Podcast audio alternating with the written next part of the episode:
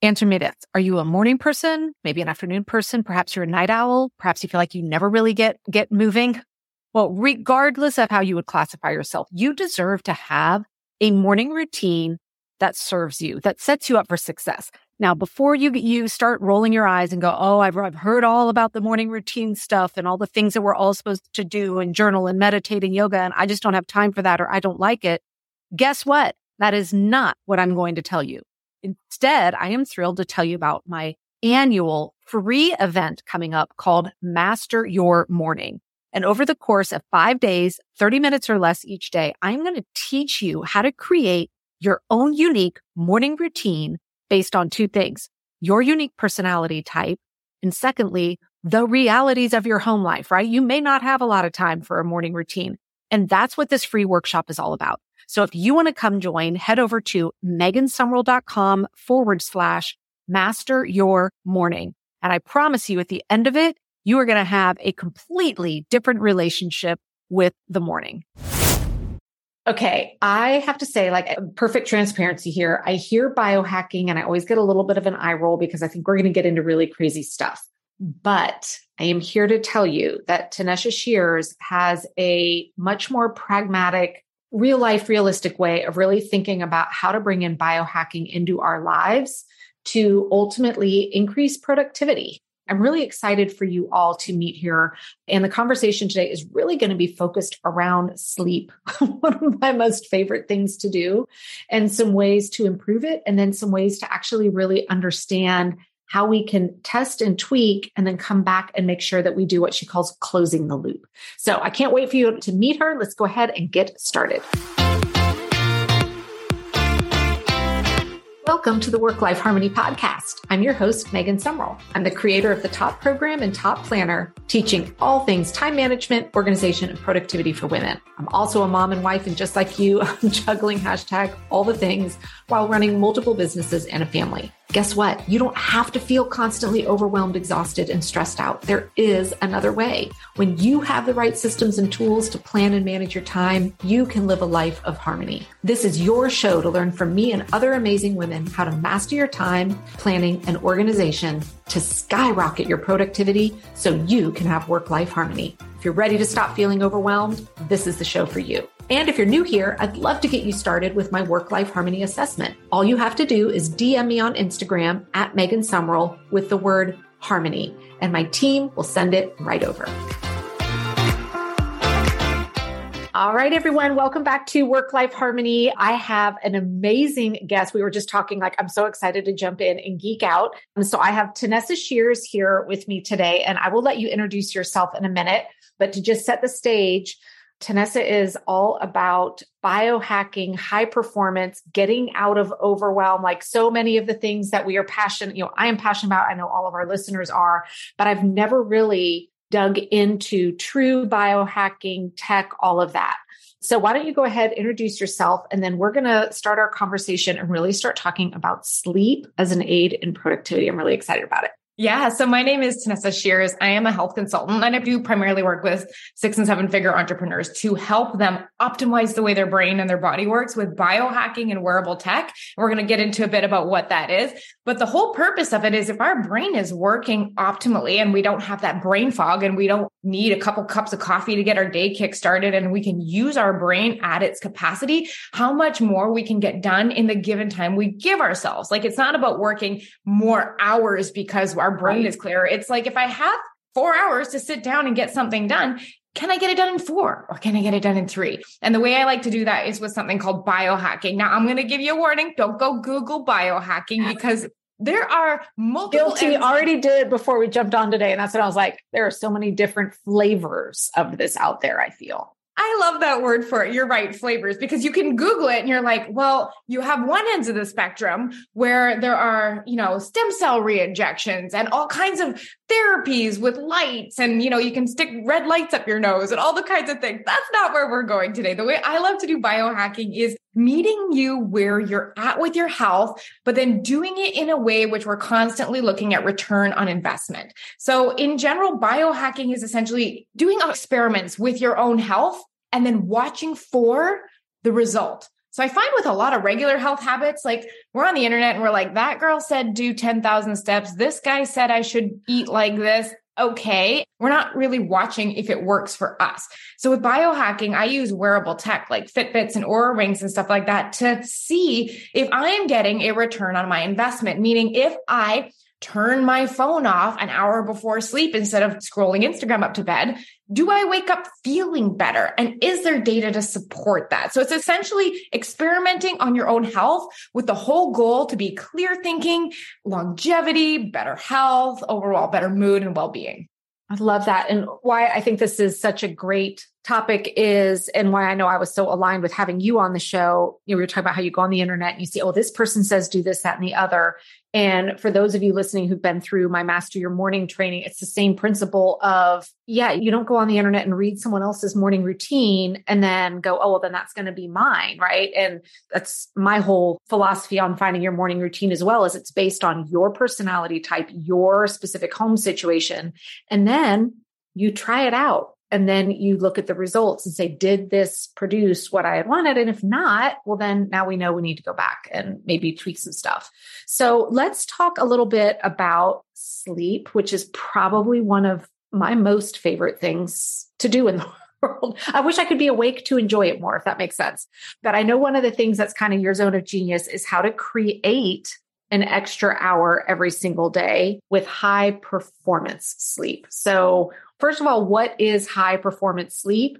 And then second, creating the extra hour, are you meaning that we're actually waking up earlier and sleeping less or we're able to get more out of our day?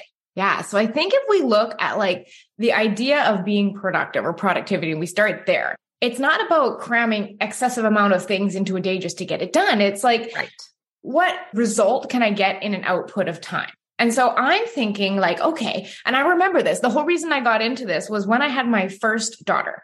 I remember sitting down to try to write a newsletter and being like so foggy that I couldn't get anything out. And I'm like, this is taking forever. Right. And I was like, how much time am I wasting staring at the screen or waiting for my brain to boot up or getting in gear for the day? And we don't recognize, I think, how much time we lose due to our brain not being at peak capacity. And you asked the question, like, what the heck is high performance sleep?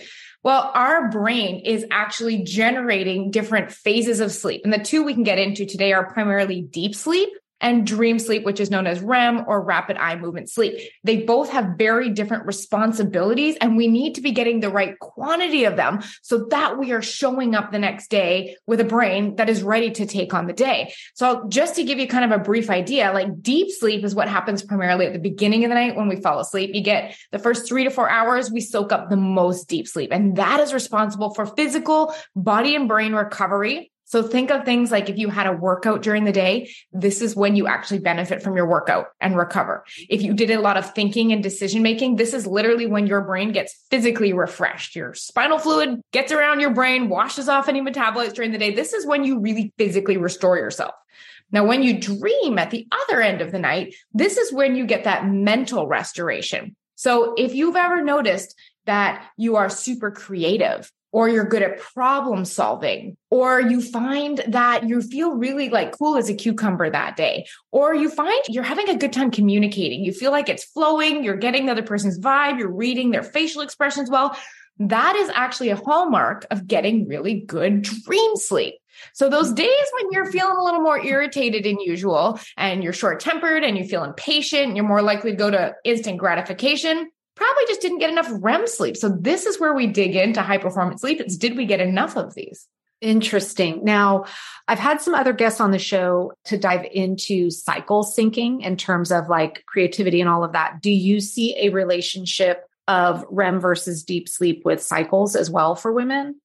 Yeah, sleep is impacted by our cycles so much to the point where I always, one of the coaching points with my clients is always like, okay, here's the flow. no pun intended. Meaning like as of day one, you're going to find that your sleep is going to start picking up, meaning you're going to start having more consolidated sleep. You're going to be able to sleep longer. You're not going to wake up hot during the night. And during about day one, all the way through to day 14, this is when you are getting your highest quality sleep. Those are those days you wake up and you're like, I feel really good. But after ovulation through to the end of your cycle, the hormone progesterone changes a lot. And so that mm-hmm. really messes with what we call our biomarkers of time. So our body's ability to regulate its temperature, to be able to stay deep in sleep. And so we often find that you're waking up a lot more, your cortisol is naturally higher. So you're more stressed out and you're overheating, which is making it harder to stay asleep. So I always like to allow for just a little extra time in bed and just know that that is going to be a time where sleep's a little more disrupted just naturally because I always feel like I get personal coaching when I have guests like you on the show. Hypothetically speaking, if you were in a stage of life that is riddled with hot flashes and irregularity and night sweats, hypothetically speaking, of course, any thoughts around that with sleep and improvements for that?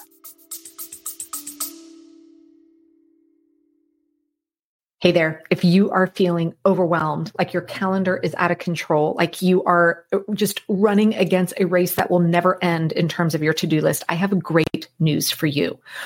I have just done a complete update on my app. Yes, I have an app in both the App Store and Google Play called The Pink Bee, and it is chock full of small but incredibly powerful trainings to help you get out of overwhelm. It includes my signature Ditch the Overwhelm training, an introduction to my time management framework. It can help get you started on weekly planning, helps you understand the four levels of planning, gives you access to my epic one notebook challenge, and some tips and tricks on how to get your phone organized. And all of that is available for you right inside the Pink Bee app. So open up either your App Store or Google Play, do a search on the Pink Bee, all one word, download the app. And then to unlock all of that training, it's only $4.99 US. I will see you inside the app.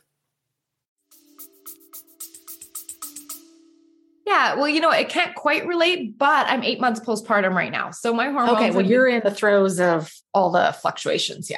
Yeah, I'm still honestly having hot flashes at night. So I can very much relate to that. So one of the things that I will like to do is know that there has to be a lot of breathable materials around me because there's nothing that will exacerbate overheating in the night, like being under a fleece blanket or something that doesn't breathe. So the first thing I check is anything to do with PJs and blankets and stuff like that organic cottons, organic silks, if you can, something breathable. And now the other thing I always like to check, and it's a funny question that we don't think about, is I like to ask, like, are we wearing socks at night? Because a lot of women are super cold when we go to sleep and then we sweat during the night. Now, here's something I thought was so cool. There is something that the skin on your forehead, the skin on your palms, and the skin on the bottom of your feet have in common. They don't have hair on them. It's called glabrous skin. And oh, they, interesting. I know, right? I know. Yeah. And they are responsible for temperature regulation more than any other skin. So have you ever noticed if you're overheating at night, what's the first thing you do? You throw a foot out. Yeah, or, and then you take your foot out. Yeah. Right. Because exposing that skin to cold air will cool you faster than anything else. So by wearing socks to bed when you're cold at the beginning, it basically guarantees that you will not be able to temperature regulate. So that's just the other thing. And then the last point I'll make on that is do a bedroom temperature check. Like ideally, anywhere between 60 68 degrees Fahrenheit is your ideal sleeping temperature. Now, I know if you're used to sleeping at 70, it might seem cold, but when you start sleeping really well, I love cold. cold. Oh, right. but those yeah. are just some tips that can help mitigate that, that I've definitely used myself and have recommended. I love that. And it's funny, I always do the one foot stick out, but now it is very cool to know the why. All right. Mm. So, with the back to creating an extra hour every day. What is the thought process behind this on how our sleep kind of creates that extra hour? Yeah. So part of that comes from the idea that when our brains work faster, we get through stuff quickly. So let us just say that we planned a six hour or we have six hours worth of work to do. And that is how much time we give ourselves to do it. Our brains, if they are feeling foggy, will take the full six hours, if not longer. And we all know that experience of like over planning by accident and not accounting for what stage of our cycle we're in, or if we're right. going to naturally need a little more rest. But we get to the end of that day and all that stuff gets bumped off our to do list. And what we end up doing, I have a lot of clients that experience this after the kids will go to bed, they'll plug back in just to oh. get a oh. little more done because they're like, if I do this, then I can finally catch up. But that's a myth. We yeah, never catch up. If you're no. right, if you're ambitious, you are always going to have something fun or new. Even if it's planning a vacation. I have clients that are like, "No, but I wanted to stay up till midnight and plan a vacation." Yeah. So, what ends up happening is that brain fog bumps stuff off of your to-do list and we're now doing it 10, 30, 11 at night and we're mm-hmm. cutting into an hour of sleep telling ourselves that that is more productive time. But if you cut into an hour of sleep, what happens is it directly not only takes from productivity the next day by slowing you down, but you're not going to get as good a sleep. So everything else in your day, everything else is harder. Right? Yeah. I feel like what you're saying here will give me a, almost better answers when people will ask how I manage to get as much done and how little I work. My work day is about four and a half hours. And now it's only four days a week because my daughter's not school on Fridays. So Fridays I only get about two and a half hours. And it is true. Obviously, I'm a planning expert. I do plan and manage my time well, but there is another underlying piece, which is I prioritize sleep. Like I go to bed early, eight hours minimum. And I know that that plays into my ability to, when I sit down, work right. very hyper productively. It's not about tricks or whatever. It's my brain's ready to roll. Right. and don't you find too that even if you sit down on the weekend and plan your week out, even if you allow for extra time and all of that stuff, your planning is only good as your brain can operate. Yeah. And I'll even tell people when you plan, you need to be in a good place mentally when you sit down to create your plan. Because if you're exhausted when you're creating it, it reflects itself in your plan. If you're stressed out, your plan shows that. Whereas if you are rested, having you know a relaxed day you're not anxious or worried about anything you create much more realistic plans as well because you're bringing that energy to it. Now we were chatting before the show about wearable technology because i know that this is something you are a fan of and how it aids with biohacking. Let's talk first about what are the different types of wearable tech that you see as a good tool and then what you use different ones for Yes, the two main categories of wearables right now seem to be the rings and mm-hmm. the watches. I find that in general, like what I recommend with my clients is just a basic Fitbit Luxe.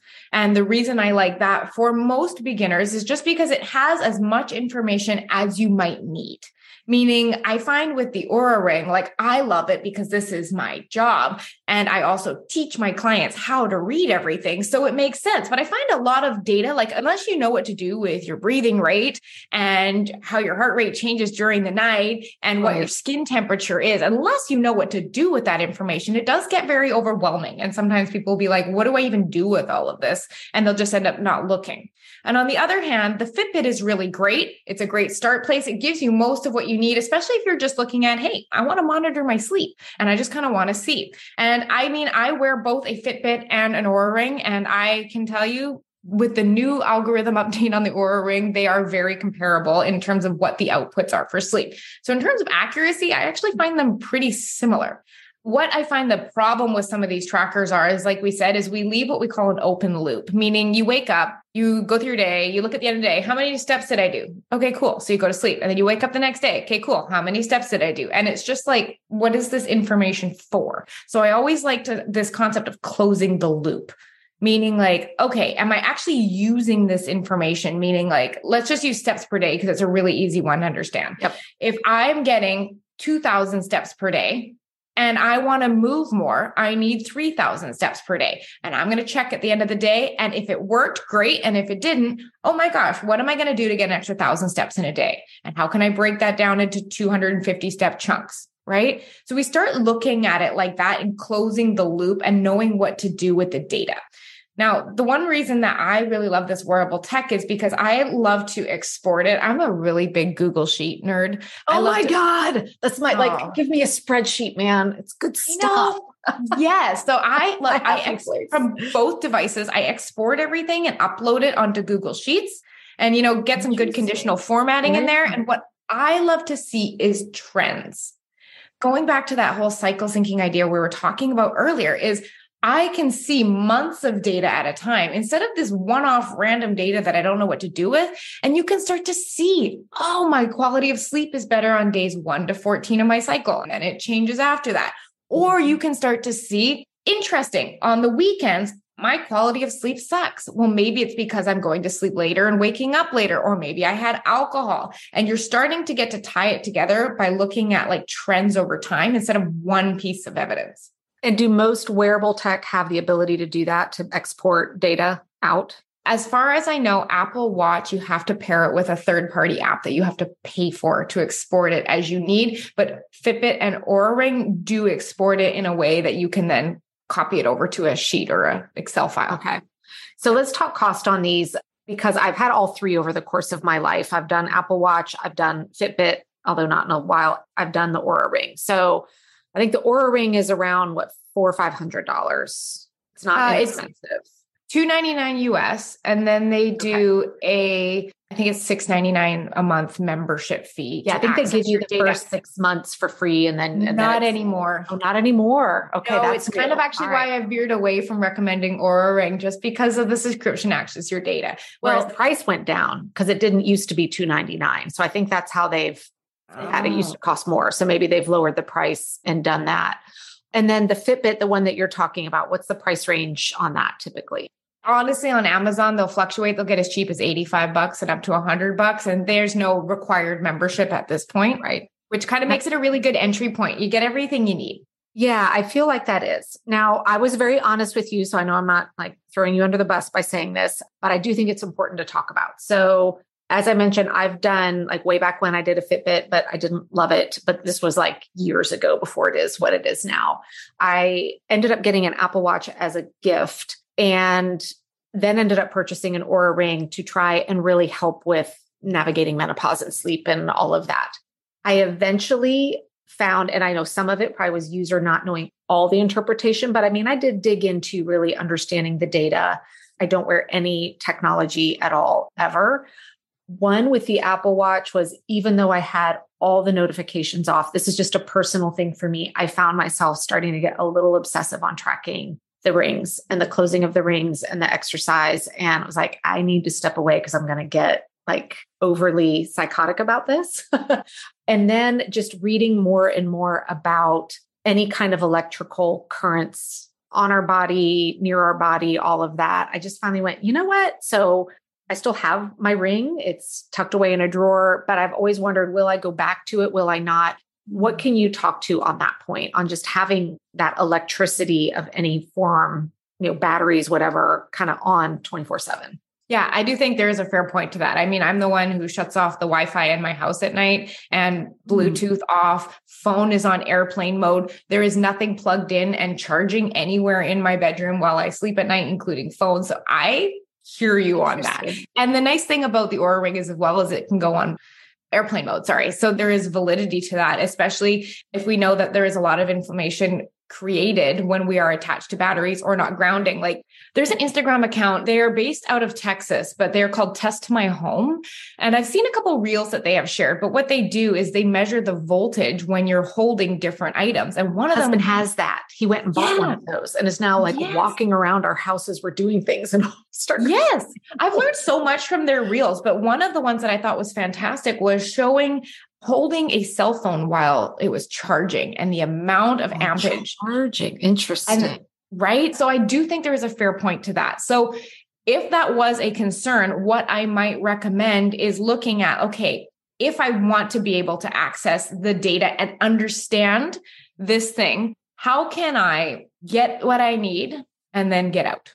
Meaning, like maybe I do this for a month or six weeks or something, and then step away and then bring it back if there's something else I want to tweak and learn from or right. something. And then the alternative step down from that is you can also just wear it to sleep as opposed to wearing it all, all day long. So these are different kind of stepwise why I like using these devices, at least from an awareness point of view. It's kind of like sometimes we're unaware of what we're eating until we write it down and we're like, I didn't realize I snack so much, you know? Right. So it does give that. And one of the things that I do find with a lot of people is they'll say to me, no, my sleep is fine. Can we do something like exercise? Can we talk about my food? Like I find that that is a conversation. And I'm always like, let's just wait till we see the data comes back. And nine times out of 10, most people are getting less than seven hours of sleep at night because what they're interpreting as I'm getting seven hours of sleep per night is I'm spending seven hours in bed. I look at a lot of data from a lot of clients, and the average client is awake between about an hour and 10 to an hour and 20 minutes every night.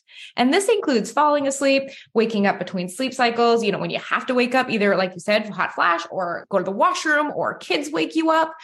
And then you wake up in the morning. Like we don't just like turn our brains on and turn them off, right? So mm-hmm. when we start to look at that, and we're in bed from 11 to 6 and we're telling ourselves i'm getting seven hours of sleep per night but you're actually getting six or less. And this is why our brains aren't working, despite sometimes we think we're getting good sleep. So these devices to me really allow us to kind of hold a mirror up to our behavior and be like, oh, well, no wonder I feel so tired.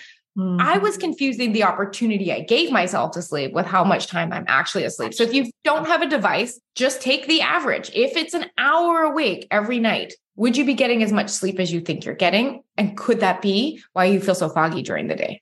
Interesting. Have you found anything with the data? I'm one of those people that drives like my husband or my sisters when I travel with them crazy because literally my head hits the pillow when I'm done. Like I am snoring in two minutes or less. I've been that way my whole life. Is there anything you found on why some people are more wired that way where others are not? Yeah. So what you're talking about is called sleep latency, and it's how long yes. our brain take to wind right down. And that right? was one thing the Oura Ring was telling me, like it wasn't good that I fell asleep so fast. I mean, guys, I go to bed at nine o'clock at night. My lights off at nine fifteen. So I mean, I really am going to bed early and going to sleep early, but I fall asleep like that. Yeah. So in general, like the recommended according to the National Sleep Institute, amount of time it should take your brain to fall asleep is between five and 15 minutes 20 max. If it's taking you longer than 20, it likely indicates there wasn't a proper wind down in place or there was too much cortisol in your system. You ate too right. close to bed, something like that. If you're falling asleep in less than five minutes, it usually means that you're carrying a bit of a sleep debt or you're exhausted. So the easy question to ask ourselves is Do I wake up with an alarm clock? And if we need an alarm clock to wake up in the morning, it likely means we're not getting as much sleep as we need.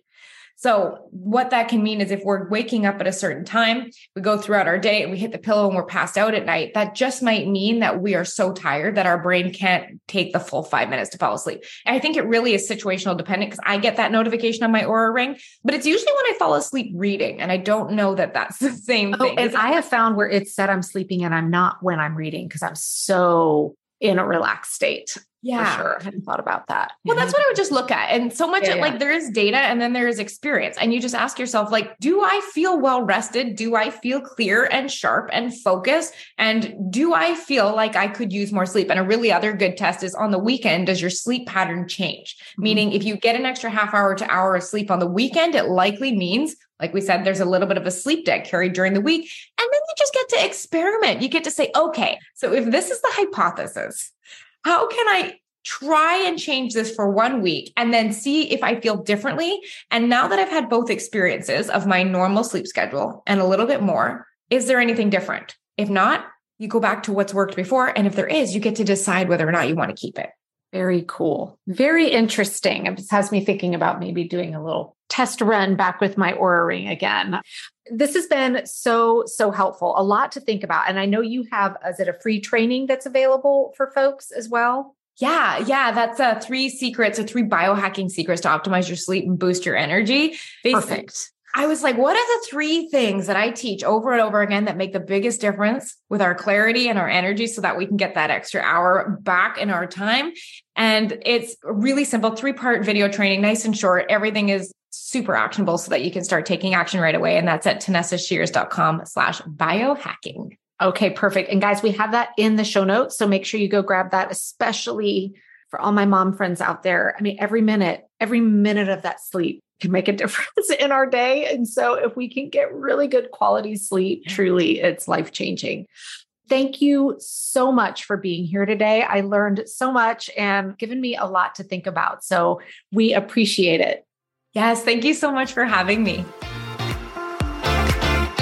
Getting on top of all things time management, organization, and productivity doesn't have to stop just because this episode is over. If you want one tap access to all of my training and current top podcasts, go to the App Store or Google Play and download the Pink Bee app. It's one word, the Pink Bee. It is jam packed with simple yet powerful tips and strategies to get you out of overwhelm and into harmony. And if you have a question you want me to cover on a future episode, go to iTunes and ask your question in the podcast review section. And while you're there, don't forget to leave a five star review.